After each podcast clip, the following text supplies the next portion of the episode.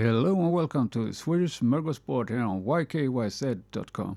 In this episode I will be talking about soccer in Sweden. Soccer and ice hockey are the sports drawing the largest crowds here in Sweden.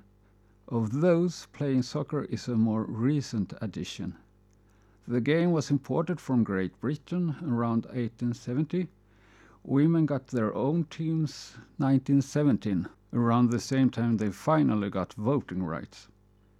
The national team for men won the Olympics 48, got the silver in the World Championship 58, for example.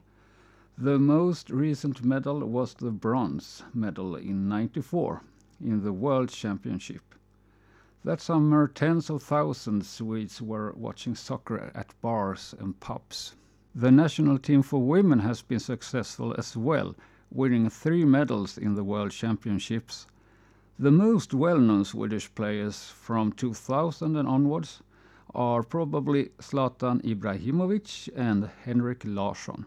That was all for this episode. I hope to see you around. Bye till then.